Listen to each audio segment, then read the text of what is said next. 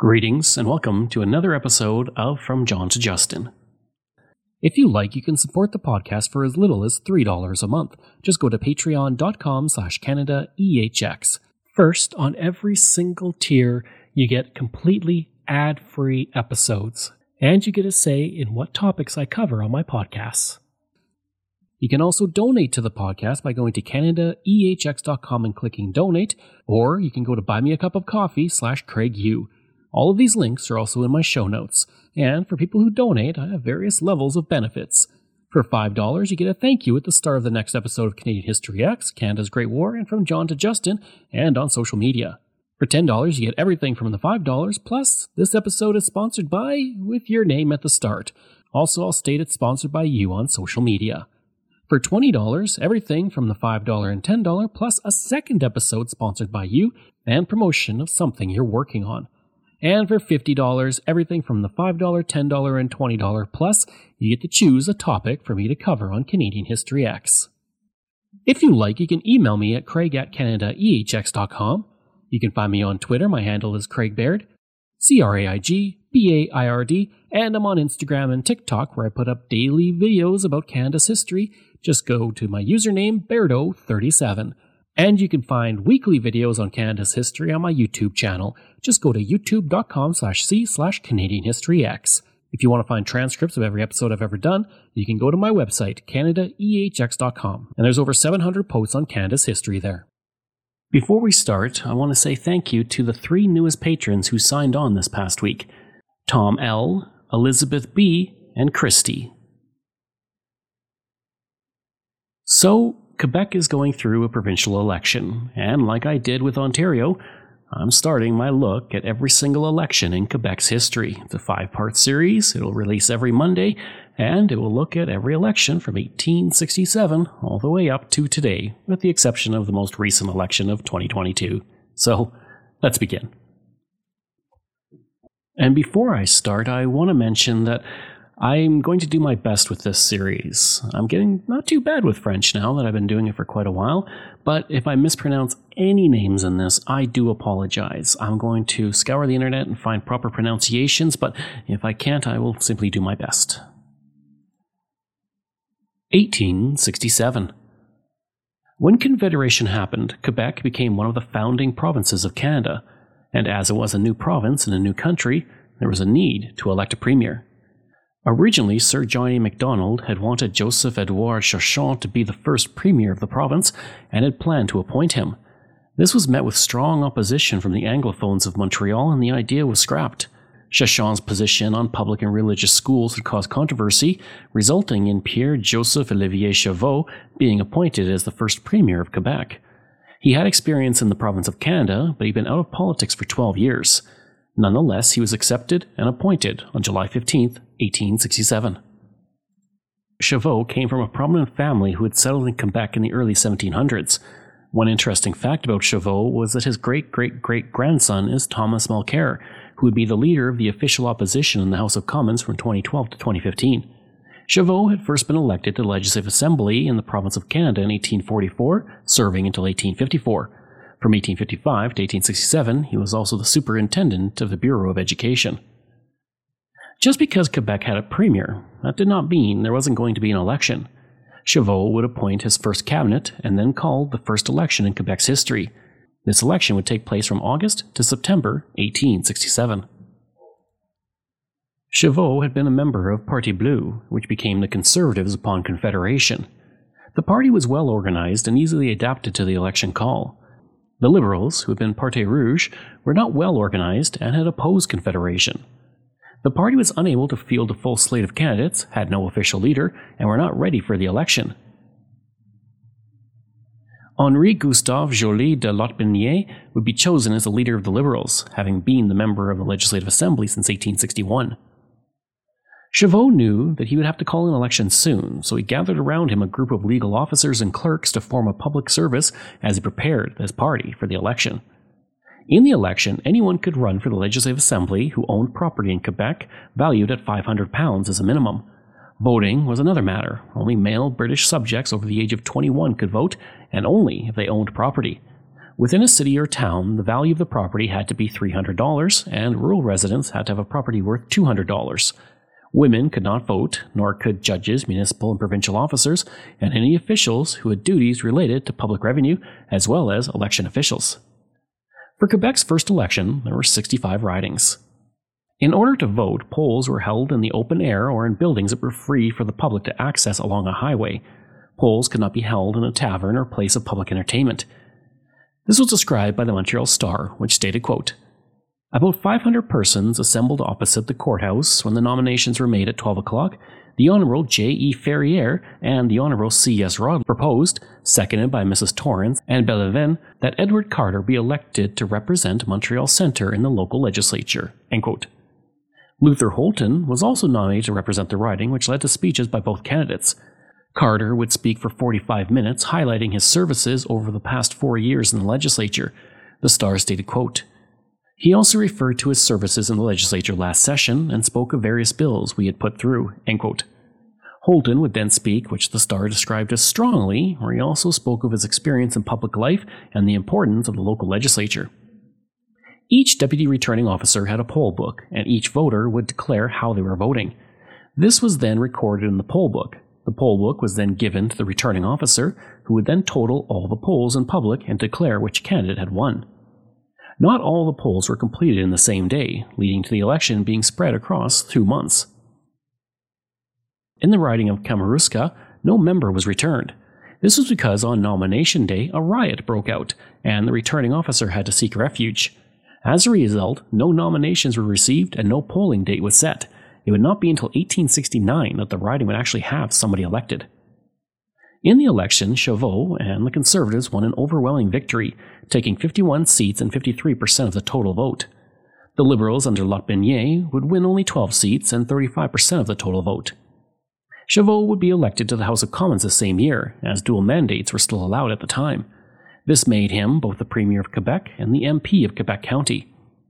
In some ridings, it was an overwhelming victory with a bit of drama.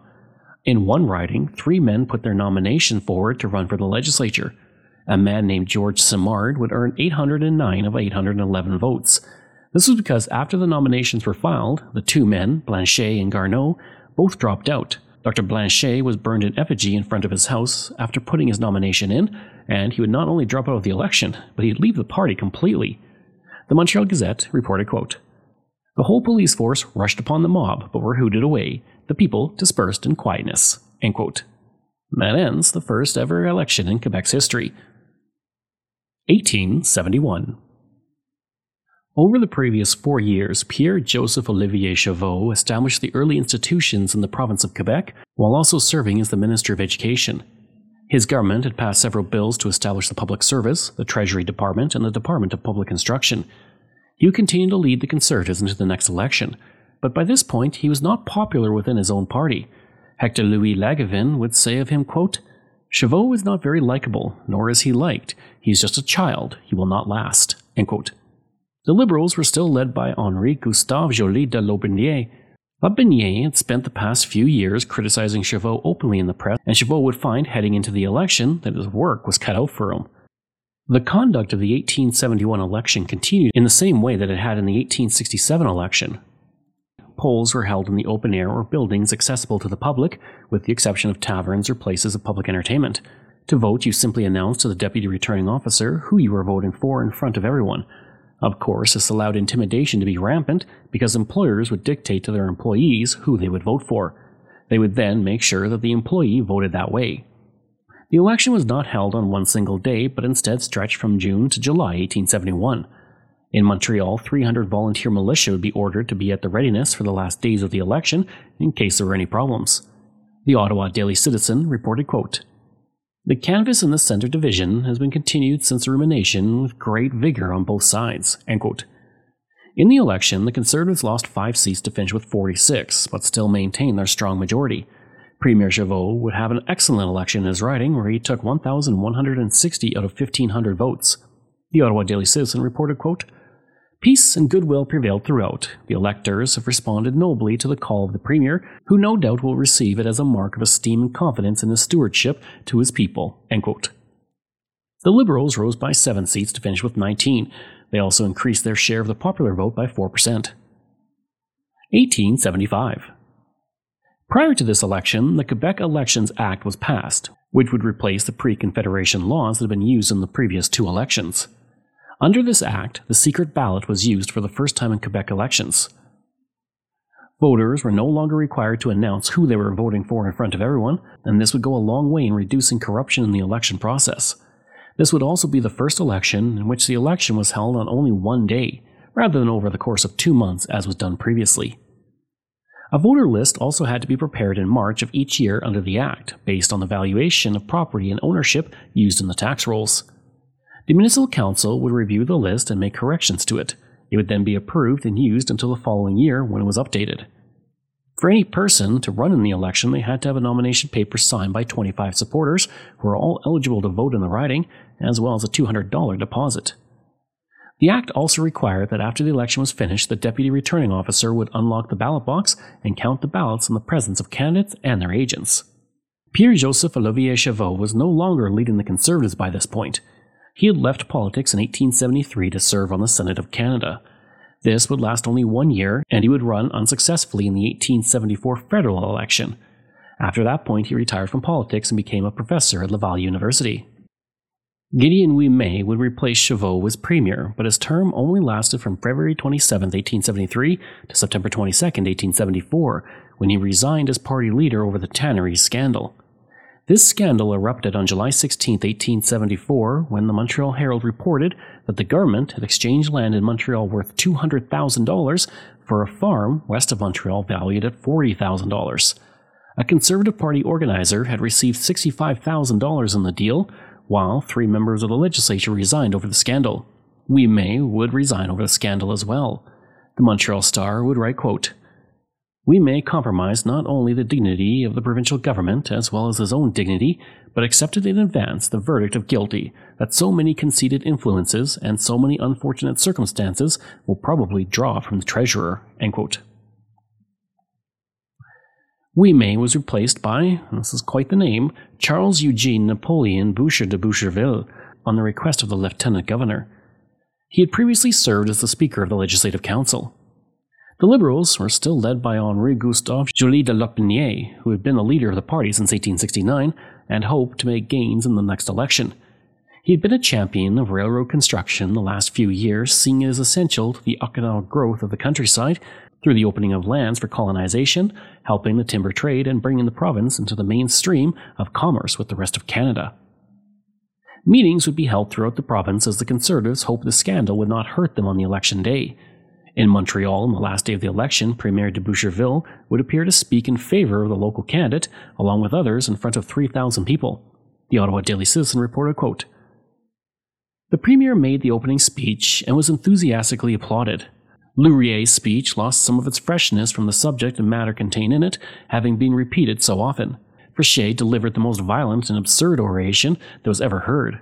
Honorable Chapleau's speech was very eloquent and very well received. Masson made a most masterly speech an hour's length. The meeting has done a great deal of good for the Conservative Party. In the June 7, 1875 election, the Conservatives, despite the tannery scandal outraging the public, only lost three seats and finished with 43. Their share of the popular vote only fell by 0.7% as well, reaching 51%. The Liberals would gain no seats, but lost none either, staying with 19 in the election. Three independents would also be elected, and they sided with the Conservatives in the legislature. As for the Tanneries affair, on October 30, 1875, Francis Johnson, the judge called on to render a decision on the affair, found no evidence of conspiracy or fraud. Ouimet would say of his ministry was, quote, Cleansed of every stain, today as before, I, their leader, can hold my head high. 1878. The election that came about in the spring of 1878 was an unusual one. It was on March 8, 1878, that Luc Letellier de Saint-Just, the Lieutenant Governor of Quebec, dismissed Premier Boucherville over proposed railway legislation. The Lieutenant Governor had refused to approve legislation that already passed both houses of the Quebec legislature. This legislation would have required municipalities to pay for their own railway construction. The decision was made because the Conservatives had borrowed more than $7 million and used all of their credit. In order to continue building railroads, the party decided to fall back on the municipalities along the rail route as they had pledged funds but not made contributions yet. Letellier justified the measure by stating the government was acting incompetently and corruptly in regards to the railway legislation. Letellier had recently left politics where he supported the Liberals, and he made no attempt to conceal his dislike for his conservative advisers. He would state, quote, after having studied the general state of affairs of our province, after having become convinced that legislative and administrative changes were becoming more and more necessary, I decided upon using, with moderation and with greatest possible discretion, the influence attached to my position in order to obtain the realization of that which I deemed to be the greatest advantage to the province. Boucherville would complain to the Governor General, but would do little. With Boucherville now out as premier, Henri Gustave Joly de Lotbiniere was brought in to form the government, giving Quebec its first liberal government. The Montreal Gazette wrote of the matter on May 9, 1878, stating, quote, We have no disposition this morning to deal at length with this new government. It is straight rouge ministry, and on party grounds, apart from the great and more vital question of the violation of the constitutional principle of responsible government, for which it was made itself responsible, and to which it owes its existence, we are naturally opposed to it. The Conservatives still held the majority in the legislature, so Lotbiniere requested the dissolution of the Assembly, and an election was called.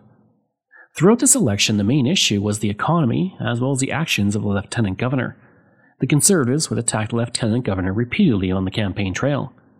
Joseph Adolphe Chapleau, a leading conservative, would even open his campaign with the slogan of, quote, Silence the voice of Spencer Wood and let the mighty voice of the people speak. Spencer Wood was the official residence of the Lieutenant Governor. Joly de Lotbiniere would campaign on the slogan of, quote, The province must choose between direct taxation and economy. For the election, all hotels, taverns, shops, and stores were closed, whether they were licensed or not. Any place that sold alcohol was closed during the day of voting. Failure to do so would result in a fine of $200 or six months in prison if the establishment owner failed to pay the fine. For many, the election was a more interesting affair than the previous years. This was especially true in the House of Commons on election night. The Brantford newspaper would write, quote, The Quebec elections excite a great deal of interest here and furnishes all absorbing topic of conversation in the chamber. Speculative telegrams of all kinds have been received by the hundred tonight. On election day, there were issues with people trying to influence others at the polling station. The Kingston British Whig would report that in one riding, the Liberals were surrounded by crowds of rough individuals who were apparently bent on interfering with voting. The newspaper stated, quote, An additional force of river and other police have been placed at the separate polls the contest in this division will be severe and close. In the May 1, 1878 election, Boucherville and the Conservatives lost 11 seats to fall to 32. Their share of the popular vote also fell by 1.5%. The Kingston Whig Standard wrote, quote, May Day has proved a somber holiday for the blues of Quebec. Contrary to the all too sanguine predictions of the Tory press, the electors of Quebec have doomed the party of taxation and corruption to at least four years' term of banishment from power. The Liberals under Joly de Lotbiniere were able to pick up 12 seats and almost 10% more of the popular vote than they had in the previous election. The Liberals were able to hold on to power by working with the two independent Conservatives to swing the number of seats in their favor, but only by one. As can be expected, the government of Joly de Lotbiniere would not last long, and while the province would not see another election until 1881, Joly de Lotbiniere would be out as premier well before that. As for Boucherville, his standing within the party had collapsed, and after the election, he would bow to the pressure and be replaced by Chapleau as the leader of the party. As for Letellier, when Sir John A. Macdonald and the Conservatives won back the House of Commons in the 1878 federal election, one of the first tasks of the new government was to try and have Letellier dismissed. The Marquis of Lorne, the new Governor General of Canada, would speak with the Colonial Secretary in London, who advised him to follow the advice of Parliament with that, Letellier was out as lieutenant governor on July 25, 1879. At this point, he was financially ruined and broken physically after a severe heart attack right after the election. He would suffer another heart attack and soon retire to Ottawa. On January 28, 1881, he was dead. Of course, the impact of what Letellier did would last for several years and into the next election. One can associate the residential school system with tuberculosis and tuberculosis with the residential school system. We had Indigenous parents, communities, students, church employees, teachers, and individuals who are part of Indian affairs, like Dr. Peter Henderson Bryce, giving their critiques in their own time people hid when the tuberculosis screening came to their communities because they knew that the result of getting screened was that they, they could be taken away. I believe a lot of people were used, government officials who just thought they were doing the right thing. They were doing what they were told. First Nations, Métis, and Inuit peoples are already told our story. It's now time to tell the other side of the story. We need to take a serious look at the parts of the system from the past that we may be replicating today. I'm Maya Foster Sanchez, and this is the story of a national crime. Coming this fall, follow us on Apple Podcasts, Spotify, or wherever you get your podcasts. 1881. As we reach the 1881 Quebec election, it would be natural to think that Henri Gustave Joly Lotbiniere would still be premier. That was not the case. His government barely won the last election, and within 16 months his government would be brought down. All of this stems from the legitimacy of the previous Lieutenant Governor Letellier and his dismissal of the Conservative ministry prior to the last election. The Conservatives in the House of Commons were not letting this slide, and they would pass a motion to censor him, and they asked the Governor General to remove him from office. As I mentioned before, Lord Lorne then decided to speak with the British government over the matter, and Lotbiniere decided to go to England himself to plead the case of the Lieutenant Governor. As I stated earlier, the matter would end up with Letellier being dismissed. A new Lieutenant Governor, Theodore Robitaille, who was a former Conservative MP, would be established, and he quickly began to harass Lotbiniere. He would constantly demand explanations, reports, and more from the Premier, and due to the poor economy, Lotbiniere would propose eliminating the Legislative Council to reduce public expenditures. This would earn him the wrath of the council, and the Conservatives were rising up again under a new leader. To top all of this off, on October 29, 1879, five Liberal MQPs joined the Conservatives, and Lotbiniere would see the writing on the wall. He would ask that the legislature be dissolved, which was refused, and he promptly resigned as premier. He was once again back as the leader of the opposition. The Brantford newspaper reported, quote, The political excitement is intense. Last night, Mr. Joly called on the Lieutenant Governor for a dissolution, and he will likely communicate his answer to the proposition today at the morning session of the legislature. Should there be no election, Mr. Chapleau would be called upon to form the government. With the collapse of the Liberal government, Joseph Adolphe Chapleau would be called upon to lead the government. The Ottawa Citizen reported, quote, Once more, the province of Quebec returns to her ancient allegiance and is governed by a conservative ministry. End quote. The Kingston Daily News reported on it, quote, Mr. Chapleau had formed his government, and it would be confessed it is a strong one. Mr. Chapleau himself is one of the ablest men in British America. He is a man of fierce energy, and of that magnetic eloquence so essentially Celtic in character. At the time, he was only 39 years old and considered a young and dynamic leader for the party. He was a member of a family that had been in Quebec since 1626, across eight generations and at age 30 he would defend Ambrose Dydime Lepine on the charge of shooting Thomas Scott during the Red River Resistance in 1870, which greatly raised his profile. He had also been an MQP since 1867 and was well respected in the legislature. As the new leader, Chapleau would begin to restore the party and bring back unity within it.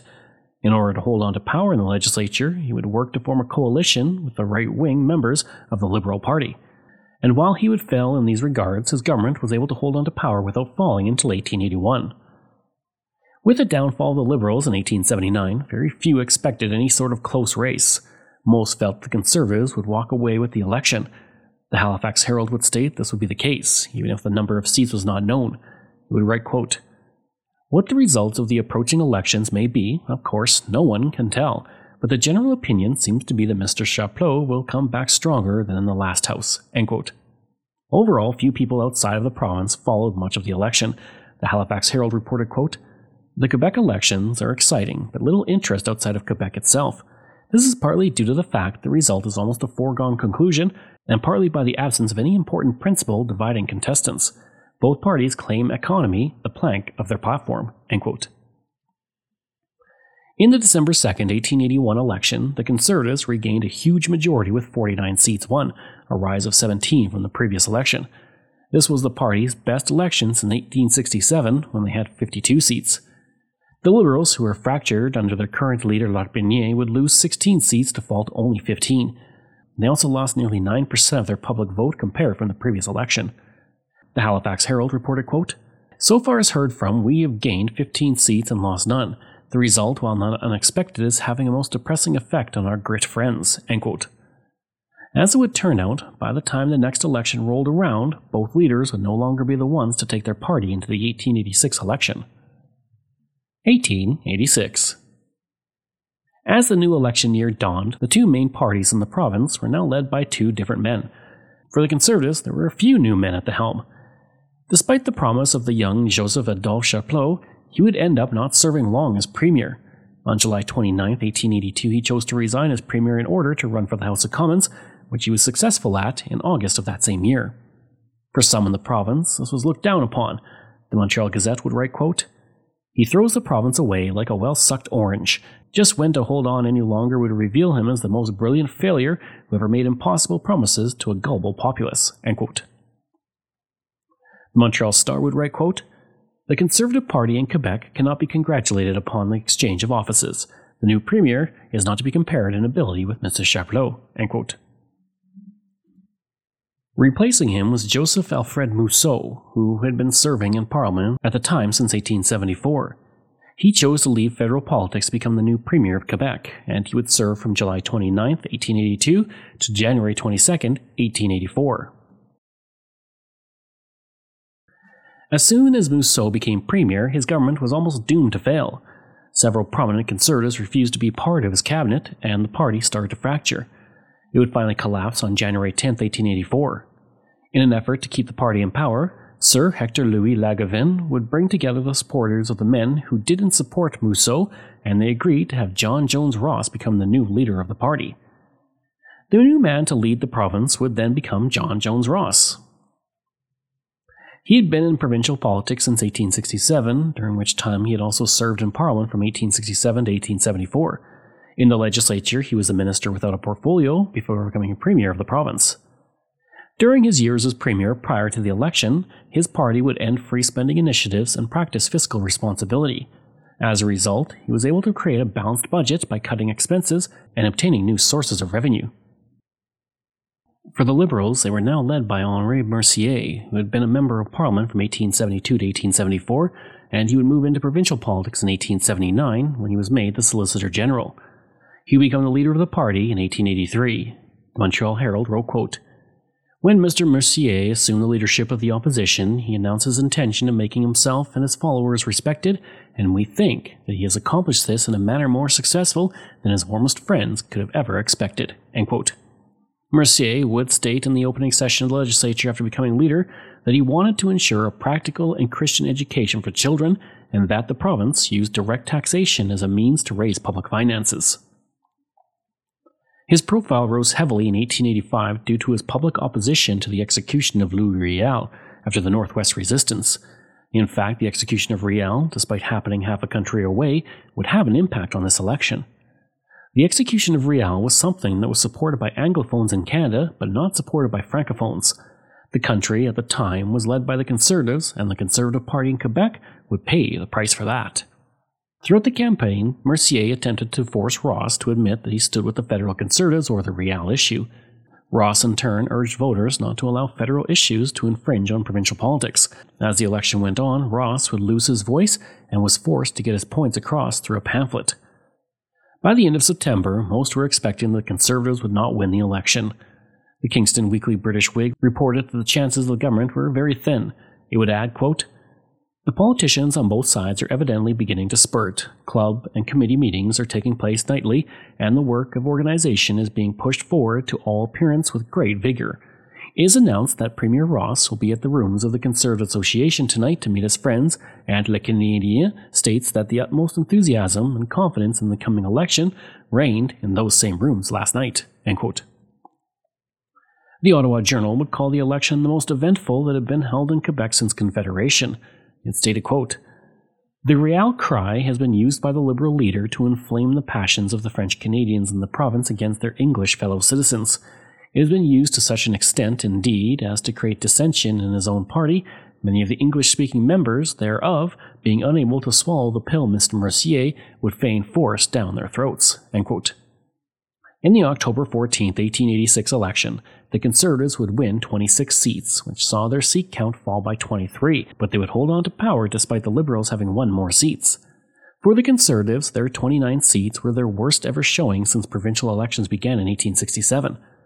The Attorney General would be defeated in his riding, described by the Kingston British Whig Standard as an able man who failed to put himself in sympathy with the people of certain questions.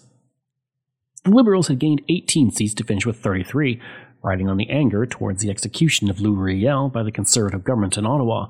The 33 seats was the most won by the party in its history to that point. The Ottawa Journal reported, quote, there appears to be small reason for doubting the Conservative ministry in Quebec has gone to the wall and that Mr. Mercier has received a sufficiently large majority to warrant the resignation of the government. The journal has on several occasions indicated that the Riel agitation was almost certain to defeat the Conservatives in Quebec, and it is the element in the Liberal victory which most sincerely to be deplored. As can be expected, this government did not last long. Only a few months later, on January 25, 1887, Ross resigned and appointed Louis Olivier Taillon to succeed him. Taillon would hold power for only two days before Mercier became the new Premier of Quebec as the Liberals formed government. 1890. Honoré Mercier, the new Premier of Quebec, was still in power by the time the 1890 election came along. As soon as he came to power as premier, his first speech from the throne announced several measures that would review the finances of the province. An interprovincial conference was also planned. The first bill that Mercier put forward would be to incorporate the Society of Jesus, which had been slated for execution after the Treaty of Paris in 1763, with the forbidding of new members by King George III. Mercier felt that a good way to win over the new voters was to incorporate the society. As Premier, he would defend Quebec's provincial autonomy within Confederation, and he would campaign to abolish the federal government's veto power over provincial legislation. In many ways, Mercier was a precursor to nationalist premiers who would come later in the 20th century. He would work with other francophones in North America to keep them from being assimilated into English culture as well, and he would also promote provincial reform, economic development, Catholicism, and the French language as premier. This naturally gave him a great deal of popularity in the province itself. At this interprovincial conference, only British Columbia and Prince Edward Island did not attend. In all, it had five premiers and 20 ministers who took part in discussions related to provincial autonomy. The delegations would agree to 26 resolutions that included the life appointment of senators and the existence of a legislative council in Quebec and Manitoba. Construction also began in his first term on the Quebec and Lake Saint Jean Railway, and commissions have been created to look into agriculture and mental institutions. He would also prohibit the granting of timber limits in inhabited areas, and he made settlers life tenants on their land. Louis Olivier Taillon, who had served as Premier of Quebec for two days in January 1887, continued to lead the Conservatives. He had been offered a place on the Superior Court of Quebec by the Federal Conservatives, but he turned this down. For Taillon, he simply loved politics too much. Through the election, Taillon would criticize Mercier for what he called pitting Anglophones against Francophones due to the Jesuits' Estates Act. After the last member of the Society of Jesus had died in 1800, the government of Lower Canada took over the urban lots. The government of Lower Canada took over the urban lots, buildings, and more of the organization. In 1831, these properties were entrusted to the House of Assembly for financing higher education. The Jesuits returned to Canada in 1842 and they wanted compensation. Mercier would negotiate directly with the Jesuits and the Vatican over the matter, which brought the amount owing to $60,000 for the schools and 400,000 that would be redistributed by the Pope within the Catholic Church in Quebec. This act was passed in July 1888, and in January 1889, Pope Leo XIII gave $160,000 to the Jesuits, $100,000 to Laval University, $40,000 to the Montreal branch of the university, $20,000 to the Prefecture Apostolic of the Gulf of St. Lawrence, and $10,000 to each diocese. The election had a few instances of some shady shenanigans, too. In a political gathering at Saint Anne de Beaupré, several politicians were giving speeches when a crowd of individuals came up and began to yell at the speakers. Luckily, the people in the crowd began to push back against the hecklers. It would be stated, quote, The individuals were up to the mark, for off went their jackets, and with tucked up sleeves they pelted away at them until they fled the fields. The day before the election, the Winnipeg Tribune wrote, quote, The election agony is almost over, and both sides are anxiously waiting the result of the decisive battle at the polls today. Both parties held large meetings in the city, and judging from the excitement that prevails, a large vote is likely to be polled in the city today. The endorsement by the papal authorities of Mr. Mercier is being used as a big card by the government supporters. Naturally, the election was something followed on the federal level. Liberal leader Wilfrid Laurier would come to Quebec to meet with Mercier, but he would not give his total support, having been in opposition to the Jesuits' Act. The same day Laurier visited, the Montreal Gazette wrote, quote, The audacity of Mr. Mercier knows no bounds. He has set about with the utmost deliberation to bribe the people with their own money, and having begun to buy a majority in the next legislature, he does not propose to fail from any lack of unscrupulousness. Overall, Mercier was quite confident in victory through the election. When Mercier was asked how he felt the election was going, he would say, quote, It is too soon to say. I was out bright and early, and in company with Honorable Mr. Bourrier, who voted at poll number 9 in St. Louis Division. When asked what kind of majority he expected, he would say, quote, My own impression is that it will be between 20 and 25. End quote. In the June 17, 1890 election, the Liberals won their second election in a row, picking up 10 more seats and 5% more of the popular vote. The party finished with 43 seats for a resounding majority. A total of nine MQPs would be acclaimed in the election. Mercier would say in the Montreal Star, quote, some people seem to think that I mean to convey the idea that a national party is a French Canadian and Catholic party as opposed to an English and Protestant party, but I can assure you this vote is entirely erroneous. I am, and always have been, well disposed to my English fellow citizens. The Montreal Gazette would write, quote, Mr. Mercier was fully sustained. The new constituencies created during the last session have returned nationalists, with two exceptions. It is understood that the results far exceeded Mr. Mercier's anticipations. The Conservatives would lose three seats in the election. One of those seats was the seat of Taillon, who had held the seat in the legislature since 1875. But don't count him out yet, he still had a few tricks up his sleeve. As for Mercier, his time as premier would be a lot shorter than he likely hoped for. 1892. Only two years after the previous provincial election, Quebec was once again going down the road to a new election. Mercier, the man who had led the Liberals to their greatest height in the province so far, was no longer premier. After winning the 1890 election, he got down to work with several changes to the province, including mandating that the mentally ill be supervised by doctors employed by the province in asylums. He'd also secure the passage of a bill to unite the Montreal School of Medicine and Surgery with the Faculty of Medicine at Laval University. He did this with the backing of Rome, which gained him support from the Catholics. Mercier would then get behind Laurier and help him in the election, which allowed the Liberals to gain 11 seats in the federal election, despite still losing to the Conservatives. Mercier then went to France for three months, and upon his return found that the Prime Minister had died in office, and rumors of corruption within Mercier's cabinet was becoming more rampant. On August 21, 1891, a Senate Railway Committee found that one cabinet minister had paid $175,000 for a railway contract to do work and then received $100,000 back from the contractor. Mercier was slow to react to the scandal, and he defended himself and his government poorly to the lieutenant governor. Despite setting up a royal commission on September 18th, he would be dismissed as premier by the lieutenant governor on December 16th before the final report came in. Mercier's time as premier was over. The Montreal Gazette reported on December 16th, quote, When it became evident that Mr. Mercier would have to quit, his friends talked about barricading the public buildings and keeping him in. It would add, quote, Mr. Mercier has been dismissed from his post as head of the provincial ministry. That this should be the result of the investigation has long been patent to everyone who followed the evidence. There would be threats of violence over the dismissal, and some friends of Mercier threatened to raise the home of the lieutenant governor and told Mercier to defy him and not step down. Charles Boucher de Boucherville, who had served as premier from 1874 to 1878, was then called on to form government, which he did despite not having a majority. Boucherville was not the leader of the party at the time, as the party had not selected a leader after Jean Blanchet had left to become a judge on September 19th. Knowing the government would fall quickly, Boucherville asked the lieutenant governor to dissolve government and call an election. With Mercier no longer leading the party, Felix Gabriel Marchand was called on to serve as the leader. He had been an MNA in the legislature since 1867 and would actually hold his seat until his death, over three decades later. Fluently bilingual, he worked as a writer, journalist, and notary. Marchand would denounce what he felt was the unconstitutional decision by the lieutenant governor to dismiss Mercier and dissolve the government on the request of Boucherville. In the day of the election, trains from the United States were loaded with French Canadians who were living in the country. They were coming to vote against the Conservatives on the request of Mercier.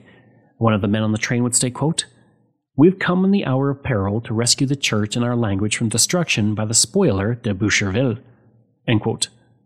A circular was also distributed throughout New England asking those who could vote in Quebec to return to the province to do so. The circular would state, quote, We are now witnessing in our dear province of Quebec our constitution violated and tyrants and despots governing us and leading our beloved province to ruin. Despite the influx of voters from the United States, betting had the Conservatives 10 to 1 favorites to win the election. The Montreal Gazette would write of the Conservative prospects that they were confident in the success of the coming contest, with most estimates giving the party 47 seats in the election. In the March 8, 1892 election, the Liberals were decimated on the heels of the scandal that removed them from power only three months previous. They would lose 22 seats, falling to 21 and allowing the Conservatives to regain their majority. The Liberals would lose four cabinet ministers in the election. The Conservatives picked up 28 more seats, finishing with 52, they would also pick up 7% more of the popular vote than in the previous election. Boucherville, for the second time in nearly two decades, was once again the Premier of Quebec. The 52 seats won by the party was the most since it had that same number in the first election in Quebec's history in 1867. The Ottawa Journal would write of the election, quote, The one topic on the streets today was the result of the Quebec elections, Conservatives and Liberals alike freely discussed the vote, and almost all were, if not pleased, at least content. Regarding probably no other election ever held, was there so little dissatisfaction on the part of those politically allied to the losers. The Liberals felt that Mercier's government had disgraced them.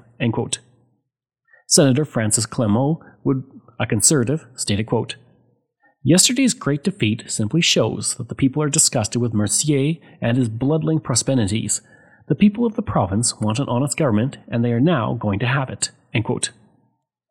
As for Mercier, despite being acclaimed in his writing, he was financially and personally ruined. Brought to trial later in 1892, he was found not guilty after a second report cleared him of wrongdoing. His health quickly began to go downhill, though, at this point, and in 1894, at the age of only 54, he passed away.